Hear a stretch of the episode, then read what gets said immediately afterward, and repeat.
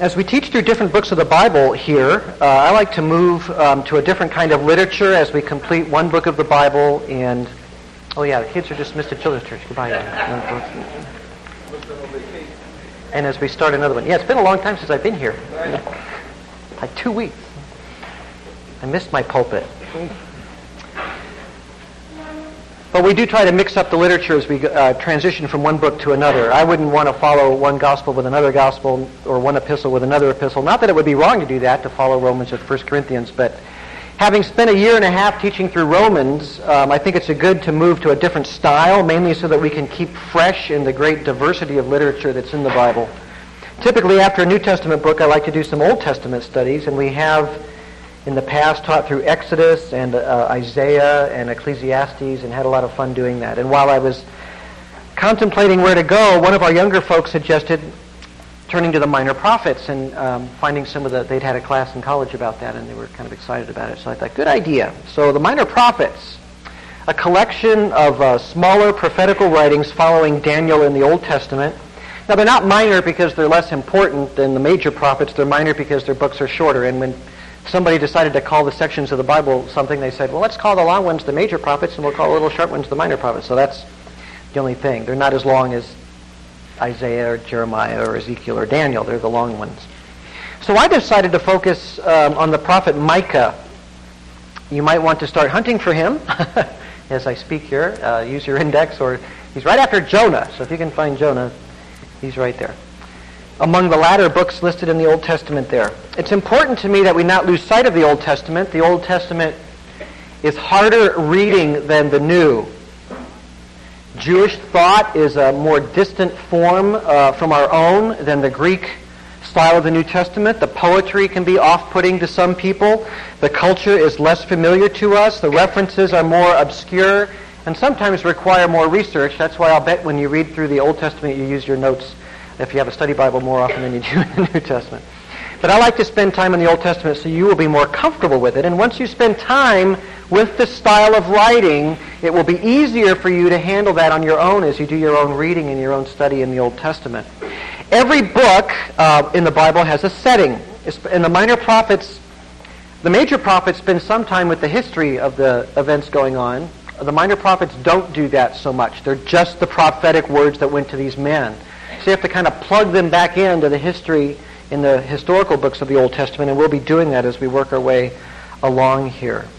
So the books themselves are pretty much just the prophetic word. And if you start reading, you go, well, what's going on?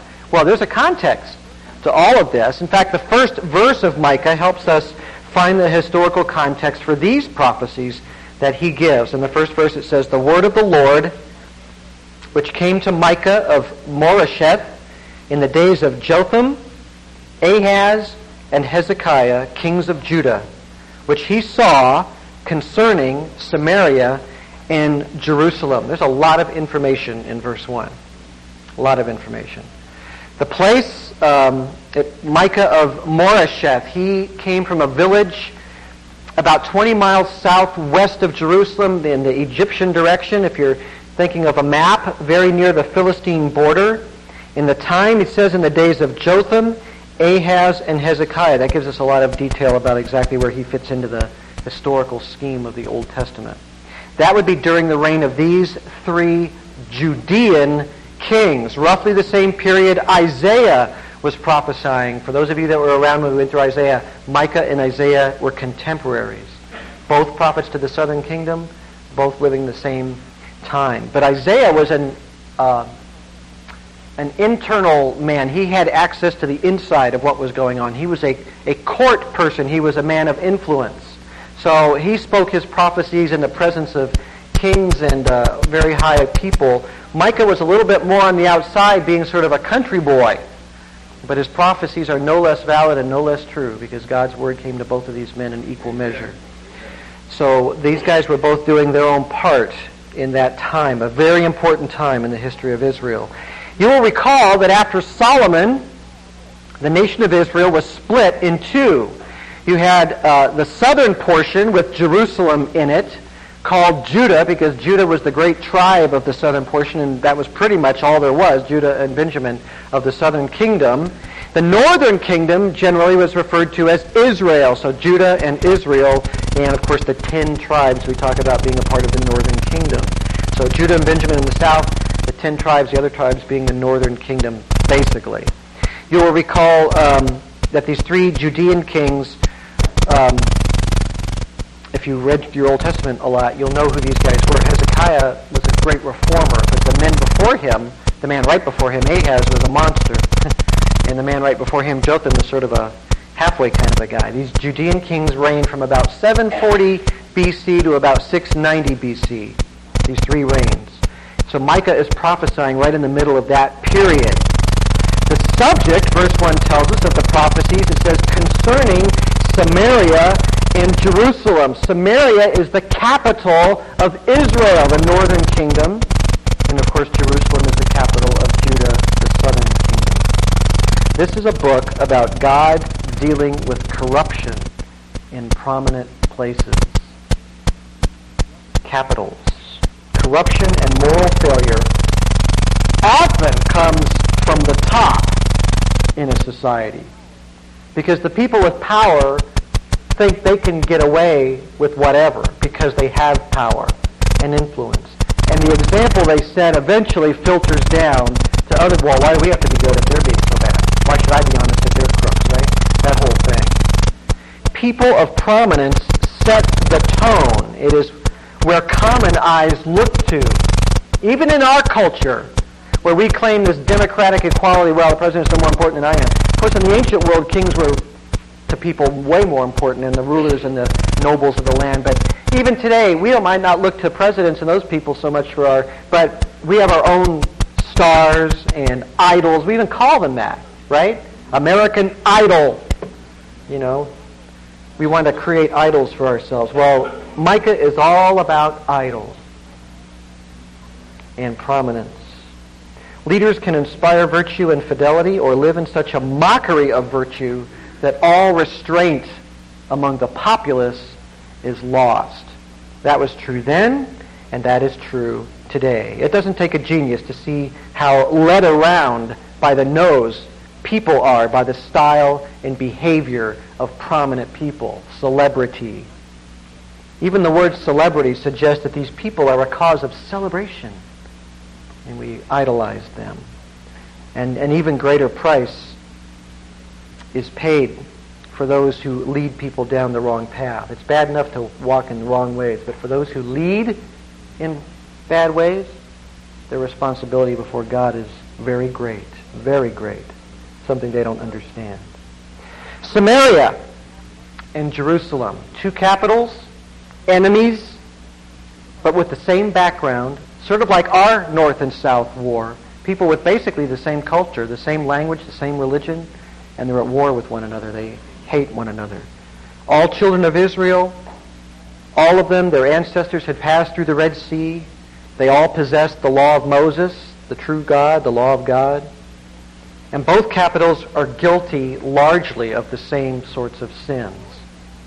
In Israel, the northern kingdom, Samaria, it was all bad all the time in terms of their leadership. That nation had no good rulers, none. In the southern kingdom, Judah in the south, where Jerusalem was the capital, it was a struggle. Mostly wicked rulers, but some bright spots along the way where someone would come along that actually cared about what God thought about things and would try to change things. And some efforts were made at reform. But as one can see from Old Testament history, short-term reforms are not enough.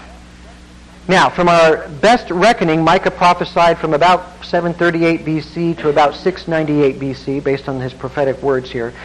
So a major event in Old Testament history happened in the middle of his ministry and his life. You know what that was? Anybody know what that was? The big event? 722 BC? The northern kingdom ceased to be, swept away by the great power of Assyria. The fall of Israel, 722, snatched away into captivity by the Assyrian people, who were among the most brutal, vicious conquerors in the history of the world. They were known in ancient times, a brutal time itself, as the brutal people, the savage people. They would conquer a land. They would capture as many people as they could. They'd cut their heads off, take their skulls, and make giant piles of skulls out in front of the next city they were going to take. Better bend to our will. This is what we did to the last population. That's the kind of people they were. So when we see Micah prophesying against Samaria, Israel, in this book, it is only a few short years before the fulfillment of all that came to pass. And he tried to warn them, as many of the prophets of that day did. So Judah receives a similar message, but they lasted another 100 years or so before the Babylonians came, and same thing, took them all away. But they lasted a little longer because they had a few good kings that reformed it long enough that God stayed his hand. So all of these prophecies were given before 722 BC that we see in Micah here. And he made God's warnings and promises very clear. So there are essentially three prophecies in this book. Each one begins with a call to hear. Verse 2, hear, O peoples. Chapter 3, verse 1, hear now. Chapter 6, verse 1, hear now. Those expressions begin each section of the book. So chapters 1 and 2 is one prophecy. Chapters 3 through 5 is the second prophecy. And chapters 6 and 7 is the third prophecy. And each prophecy follows kind of a similar pattern. Each one begins with a rebuke for sin. That is followed by an announcement of judgment. And then graciously, there is a promise in each of the prophecies, some level of promise about the Messiah and his blessing that is yet future, to give hope to a people that are going to need it. So now let's begin at the beginning of the first prophecy, which is a call to all peoples. Hear, O peoples, we're in verse 2, all of you. Listen, O earth, and all it contains, and let the Lord God be a witness against you, the Lord from his holy temple. For behold, the Lord is coming forth from his place. He will come down and tread on the high places of the earth. So first, Micah calls upon the nations of the earth to be witnesses of what God is going to do. That third line there, it says, and let the Lord God be a witness against you. The you is Samaria and Jerusalem. Okay, this is a little bit confusing because of the way they had to try to take Hebrew grammar and turn it into English. Because the you where it says, hear, O peoples, all of you, that's actually them in Hebrew. But it doesn't make sense the way that for English, so they made that into a you. So that's a them. When it gets to you, he's talking about Judea and Samaria, Jerusalem and Samaria. Okay, so it says, hear, O peoples, all of them, bear witness, and let the Lord be a witness against you. Who's the prophecy directed to? Jerusalem and Samaria. So the you there is Jerusalem and Samaria. Everybody understand that? No? Okay, good. Brad, you understand it. Good. That's good enough. Brad understands. I'm happy. Okay. So he is calling the peoples to witness the Lord bearing witness against Samaria and Jerusalem. So, it says the Lord from his holy temple. Notice the emphasis on God's holiness. The point is, God is the Holy One, the all-knowing. He is seeing exactly what is going on. You know, people try to push it out of their minds, or just kind of like pretend it's not there, but God sees everything. We sang this morning about the thoughts and intentions of the heart, God seeing. God knows that. That's right out of the Bible, that God knows the thoughts and intentions of the heart. He knows the motives of your heart. He knows every thought in your head. He sees all of it. Behind closed doors, secret deals, quiet activities, even thoughts. People think nothing is happening, so he must not see. That's exactly where the people in Israel were. Nothing's happening. We're doing our evil and nothing's happening. So either he's not there, or he doesn't see, or he's not as holy as people say he is, and everything's going to be okay. So they continue on and on and on. But he sees. He sees. And when it is time to express his displeasure, he will act. That's what he's saying. And when he acts, look out. Verse 3, behold, the Lord is coming forth from his place. He will come down and tread on the high places of the earth. The mountains will melt under him, and the valleys will be split like wax before the fire, like water poured down a steep place. And that is simply the image of great and awesome power. This language is fairly typical in the poetic style to describe calamitous, powerful intervention by God into human affairs. God is moving to pay out his justice. So when you read a history of Israel, an observer looking at it from a historical point of view of what happened might just quite accurately describe it as an observer that, well, here's a little country, and it got swallowed up by a big country. Assyria gobbles up Israel, and later Babylon munches on Judah. That's just history. But God ordained those events to happen. If you were here when we were in Isaiah, it even says that God like whistled to distant Babylon to come, to the Assyrians to come, and to pay out his own people, using a worse people to punish his people who knew better for their sin. God ordained it. The blessedness or wretchedness of the people in these lands is directly related to God's sovereign will. It is not chance. These are covenant people in covenant with God for their condition as a people. And God is coming, Micah says, to change their condition dramatically. Why? Verse 5. All this is for the rebellion of Jacob and for the sins of the house of Israel. Now, Jacob and Israel here are both speaking of the northern kingdom. That's his focus at first. They are synonymous terms in the style of Hebrew poetic couplets. Verse 5, those of you that have been with me studying Hebrew poetry, what kind of synonymous parallelism is this? Right, it's synonymous parallelism. We used to assign, you guys remember that? Assign Hebrew's written in usually two lines. Every two lines is a poetic thing, sometimes three lines. And the second line, the way it relates to the first line in Hebrew poetry, has some kind of meaning to it. There's different styles of writing.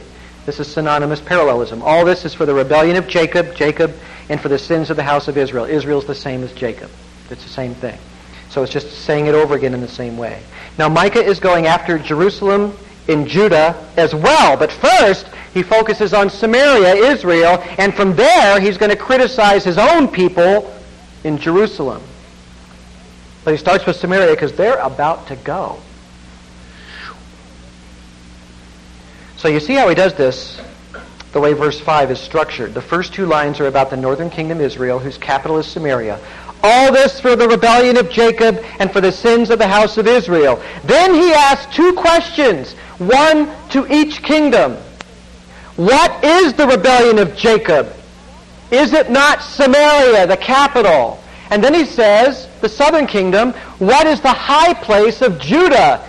Is it not Jerusalem? Notice the parallel between rebellion when he talks of Samaria and high places when he talks of Jerusalem. A high place, Acton has a lot of high places. And Acton is somewhat geographically sort of like Israel in certain ways.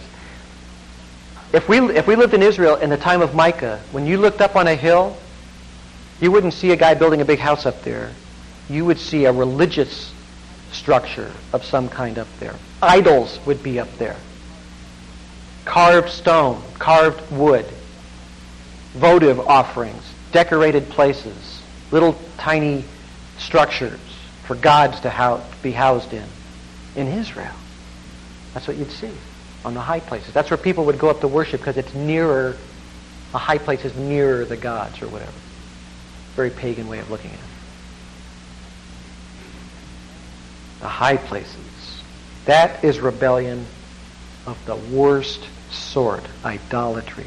And Micah is saying that the capitals of both countries are the seats of corruption. Even when Judah had good kings, it specifically says in the histories, very few of them did anything about the high places. They just stayed there. Each of the kings of Judah and Israel, when you read the historical books of the Old Testament, Kings and Chronicles, gets this little one-sentence summary when you read about them in the historical books. Roughly speaking, there are three kinds of kings, or three categories. There are the wicked kings, and it says they did evil in the sight of the Lord, which all of the northern kingdom's kings were like that.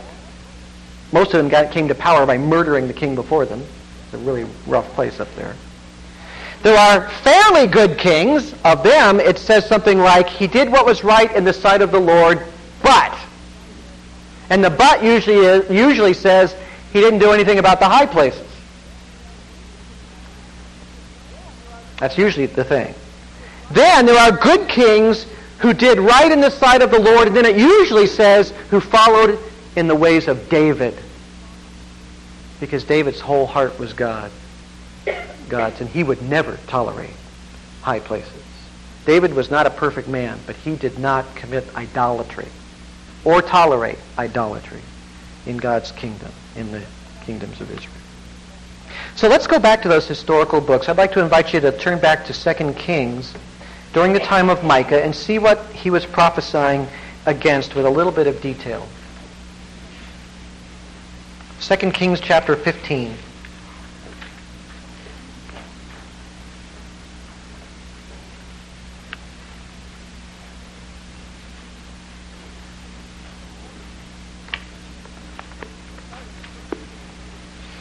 We'll start with the first king of Judah mentioned in Micah chapter 1, verse 1. Jotham writes, his write-up is fairly brief. He seems to fall into the good king but category. So look at verse 32 of chapter 15. It says, in the second year of Pekah, the son of Remaliah, king of Israel, Jotham, the son of Uzziah, king of Judah, became king. So in the southern kingdom, Jotham becomes king. He was 25 years old when he became king, and he reigned 16 years in Jerusalem. His mother's name was Jerusha, the daughter of Zadok. And he did what was right in the sight of the Lord. He did according to all that his father Uzziah had done. Only the high places were not taken away. The people still sacrificed and burned incense on the high places. He built the upper gate of the house of the Lord. He was a builder. What did he fail to do? Take away the high places. That's right. He would not put an end to idolatry in the land, though he himself was not an idolater and tried to attract people to the temple. Now, Jotham is followed by Ahaz. Let's look at chapter 16, verse 1. In the 17th year of Pekah, the son of Remaliah, Ahaz, the son of Jotham, king of Judah, became king. Ahaz was 20 years old when he became king, and he reigned 16 years in Jerusalem. And he did not do what was right in the sight of the Lord his God, as his father David had done, but he walked in the way of the kings of Israel, and even made his son pass through the fire according to the abominations of the nations whom the Lord had driven out from before the sons of Israel. And he sacrificed and burned incense on the high places, and on the hills, and under every green tree. This man was an idolater. A man cannot get more perverted religiously than Ahaz. Canaanite religion was monstrous. It was not unlike some of the practices of Central American civilizations in our part of the world, or Nordic religious practices among the Viking types before Christianity came, where horrendous, brutal, vicious human sacrifices were required to earn the gods' favor. Ahaz participated in abominations which here included offering his son to Molech. It doesn't mention that, but that's what it means when it says he caused his son to pass through the fire. Molech was a superheated idol upon which children were burned to death as an offering to the gods. And Ahaz gave his own son to Molech. And he did a lot more. But we'll look more at Ahaz next week because he's a southern king. I want to focus on the northern king right now because the first part of Micah focuses on Samaria, Israel. So let's look at what was going on up there in the northern kingdom. Look at chapter 17. This describes Israel's being carried off into exile, and it tells us why it happened. In the 12th year of Ahaz, king of Judah, Hoshea, the son of Elah, became king over Israel and Samaria and reigned 9 years. He did evil in the sight of the Lord, not only as the kings of Israel who were before him. Shalmaneser, king of Assyria, came up against him, and Hoshea became his servant and paid him tribute. But the king of Assyria found conspiracy in Hoshea, who had sent messengers to So, king of Egypt, and had offered no tribute to the king of Assyria, as he had done year by year. So the king of Assyria shut him up and bound him in prison. Then the king of Assyria invaded the whole land and went up to Samaria and besieged it for 3 years. They would be piling up skulls outside the city of Samaria for 3 years. In the 9th year of Hoshea, the king of Assyria captured Samaria and carried Israel away into exile to Assyria and settled them in Halah and Habor on the river of Gozan and in the cities of the Medes. So what they would do is the people that survived the initial strokes, taking the cities or whatever, they'd slaughter people, but the survivors would be carried off into their land, and they'd be resettled in another country to be servants of them there. When you take people out of their own land and settle them in another country, they're all disoriented, and they're much less likely to rebel. That's the reason they used to do that in those days. Some countries still do things like that, large countries. But that was that's the trick. Pretty bad stuff. The northern kingdom ceased to exist. And Micah was alive to see what he prophesied about. The word God told him was going to happen, he actually saw it happen. And he knew it would happen. He said it would happen. You know, you ever wonder what it was like being a prophet and knowing that all these horrors are just around the corner, and you plead and they don't care? That's not going to happen. It's not going to happen. It's like, you know, we have the joke in our culture about the guy walking down the street with a sandwich sign on him saying, you know, the end is near and all that stuff. I mean, ha ha ha ha, you know. What if they were a real prophet, it would happen. It would happen. And that's what happened with the real prophets. They knew exactly what was coming. How heartbreaking. No wonder so many of the prophets seem so sad all the time in the Bible, because they know. They can see it. Well, we'll be back to 2 Kings 17, but let me, at this point, just return to Micah chapter 1. We're going to come back here, so keep a finger in here. Let me relate what he saw God doing to Samaria for her sins and idolatries. So Micah chapter 1, verse 6 and 7. I will make Samaria a heap of ruins in the open country, planting places for a vineyard. He's talking about a great city. It's going to be a place so leveled to the ground that people will say, oh, let's put a vineyard there. I will pour her stones down into the valley. I will lay her bare her foundations. All of her idols will be smashed. All of her earnings will be burned with fire. All of her images I will make desolate. For she collected them from a harlot's earnings. And to the earnings of a harlot they will return. A heap of ruins, a prosperous land completely overthrown. That's what happens when God comes down and brings his justice. A flattened city, a dispossessed people. And verse 7 is most poignant there. Idol worshippers give a lot of care to their idols. You know, they adorn them, they beautify them, and all around them are little tokens and offerings and gifts. And Micah says her idols will be smashed. Smashed gods, like crushing a finger with a hammer. No, that's not, don't even bring that up. All of her earnings will be burned with fire, it says, and all of her images I will make desolate.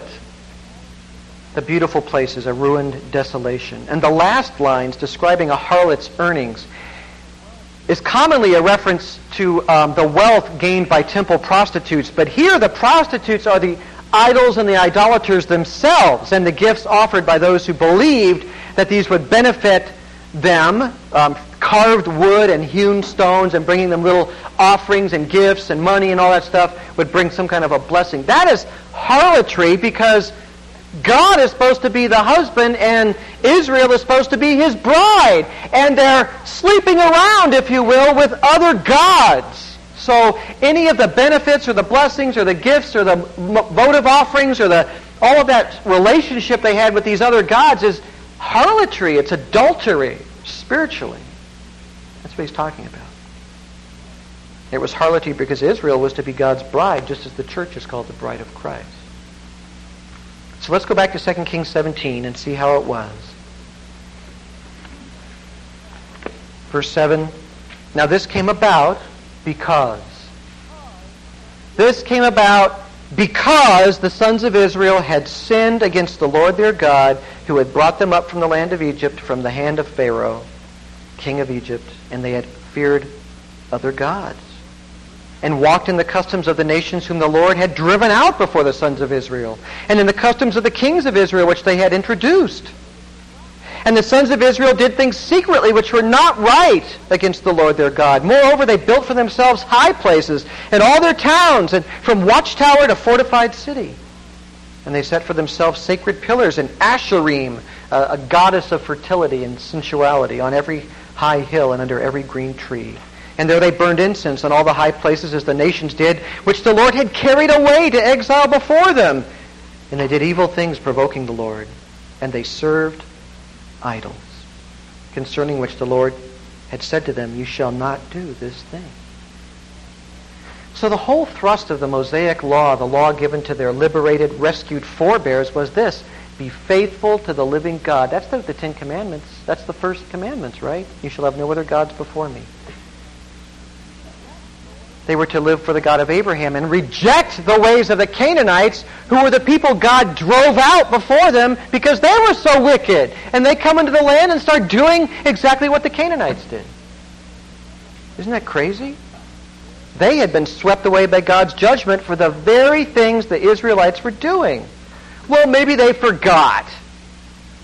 No. Verse 13. Yet the Lord warned Israel and Judah through all his prophets and every seer, saying, "Turn from your evil ways, keep my commandments, my statutes according to all the law which I commanded your fathers, and which I sent you through my servants the prophets."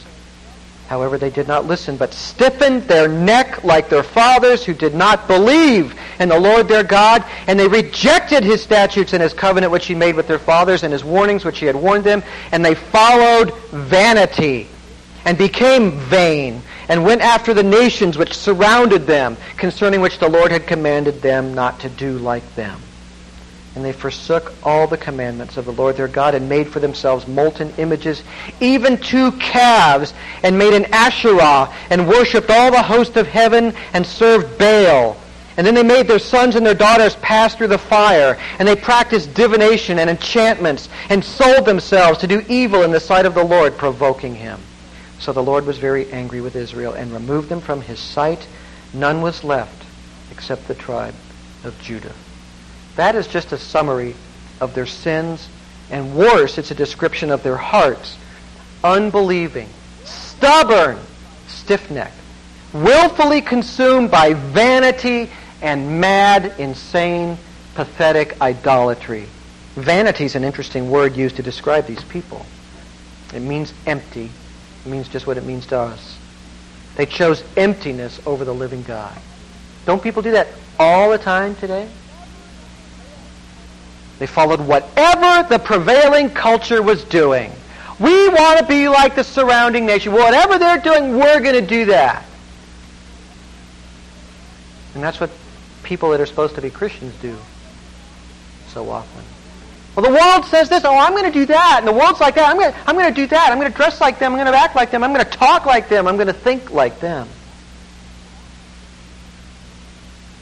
Whatever the temper of the times, that's what we do. They had this marvelous opportunity to be light, to glorify God by obedience and all the blessing that God would provide. And they threw it away. They didn't care. They chose emptiness. God spare us from that kind of stubbornness. Verse 14 and 15 deserve your attention, for this is an Old Testament description of man's nature, his sinful nature, perfectly consistent with the New Testament teaching. But here we have some interesting instructive details. The connection between stubbornness and unbelief in verse 14. Verse 15, two key words: reject and follow. Reject and follow. They willingly reject God's ways, and they follow vain, worldly, doomed cultures. Very deliberate, very willful. It's like the parable that Jesus spoke when the people, the ruler sent his son, and the people said, "We will not have this man to reign over us." It's the same pattern we see in many people we know. People who know better, stubbornly in unbelief, they reject and they follow. Reject the Lord, follow the world. It's interesting what happened, verse 24. says, the king of Assyria brought men from Babylon and from Cuthah and from Ava and from Hamath and from Sepharvaim and settled them in the cities of Samaria. See, he takes the Samaritans out and puts them in Persia, Media somewhere, takes people from there and puts them in Samaria. See, he's disorienting somebody else and sticks them in Samaria. He's switching peoples around. That's what kings used to do. And it came about, verse 25, at the beginning of their living there, that they did not fear the Lord. Therefore God sent lions among them and killed some of them. So they come to God's land and live there. They're from pagan cultures. And lions were very plentiful in that part of the world in those days. They're all hunted out now, but they used to be there. And they used to be in America too, actually. But they started eating people. And you know, after 6 or 7 people get eaten by lions, people start asking questions. Hey, something's wrong.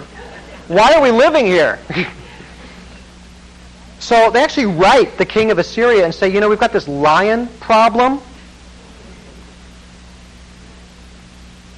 And they do something very interesting.